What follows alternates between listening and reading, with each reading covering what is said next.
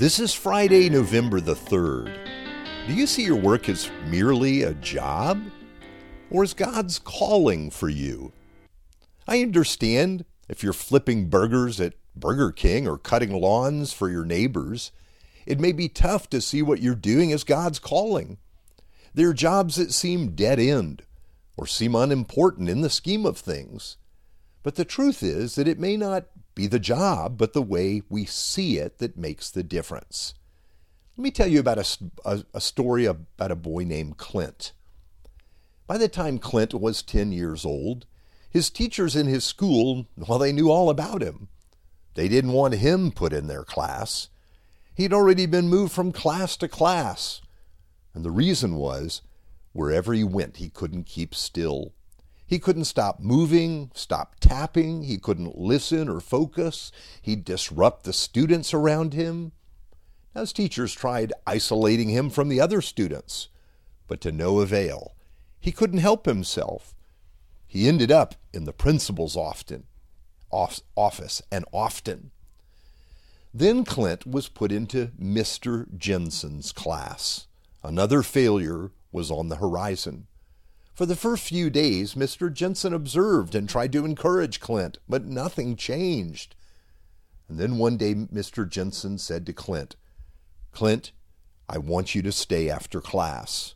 Clint knew what this meant. He was in trouble. That afternoon, when they met, Mr. Jensen asked him, You ever thought about playing the drums? And then he reached back into the top drawer of his desk and pulled out Clint's first pair of drumsticks. And he said, Clint, you're not a problem. I think you're a drummer. Now, that Clint is Clint Pulver. He's become a professional drummer and speaker.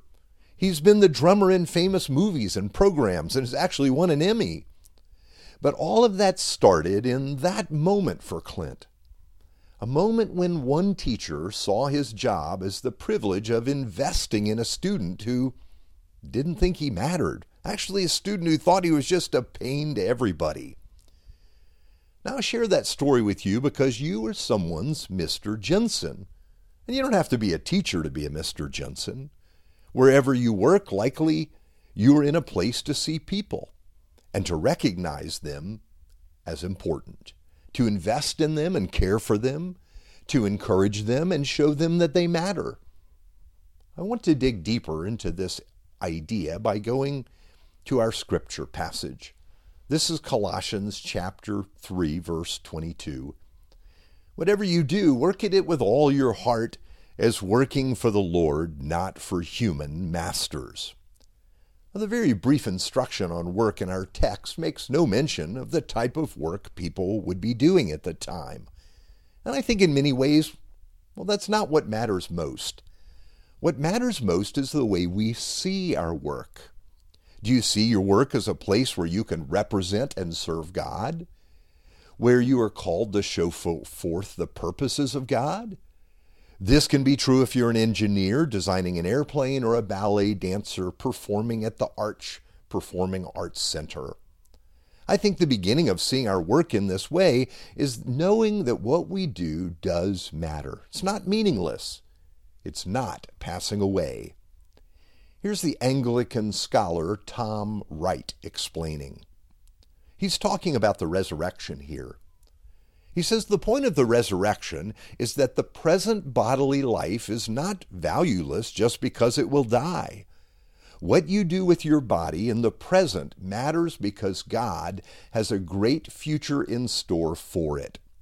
What you do in the present by painting, preaching, singing, sewing, praying, teaching, building hospitals, digging wells, campaigning for justice, writing poems, caring for the needy, loving your neighbor as yourself, will last into God's future.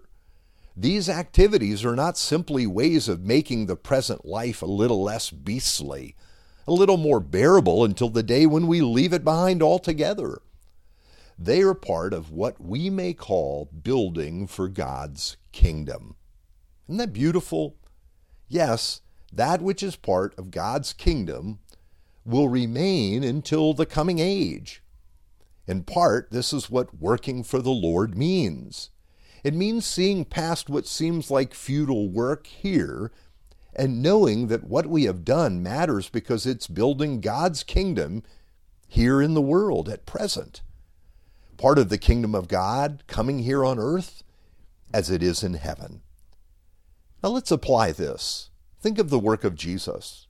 He was preaching and teaching and healing, and what might at the time seem like it would all pass away because, well, all things seemed to be passing away, really did not.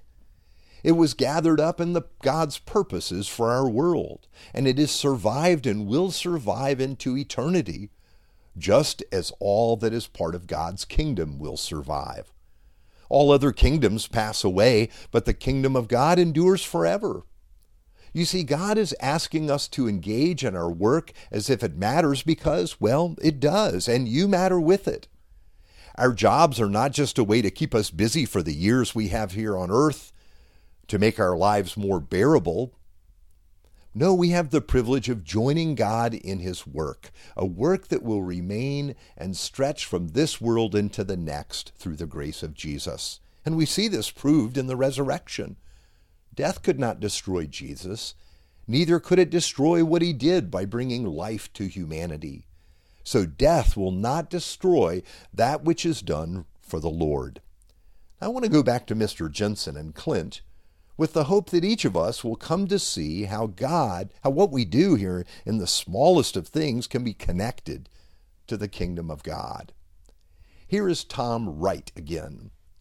You are not oiling the wheels of the machine that is about to roll over a cliff.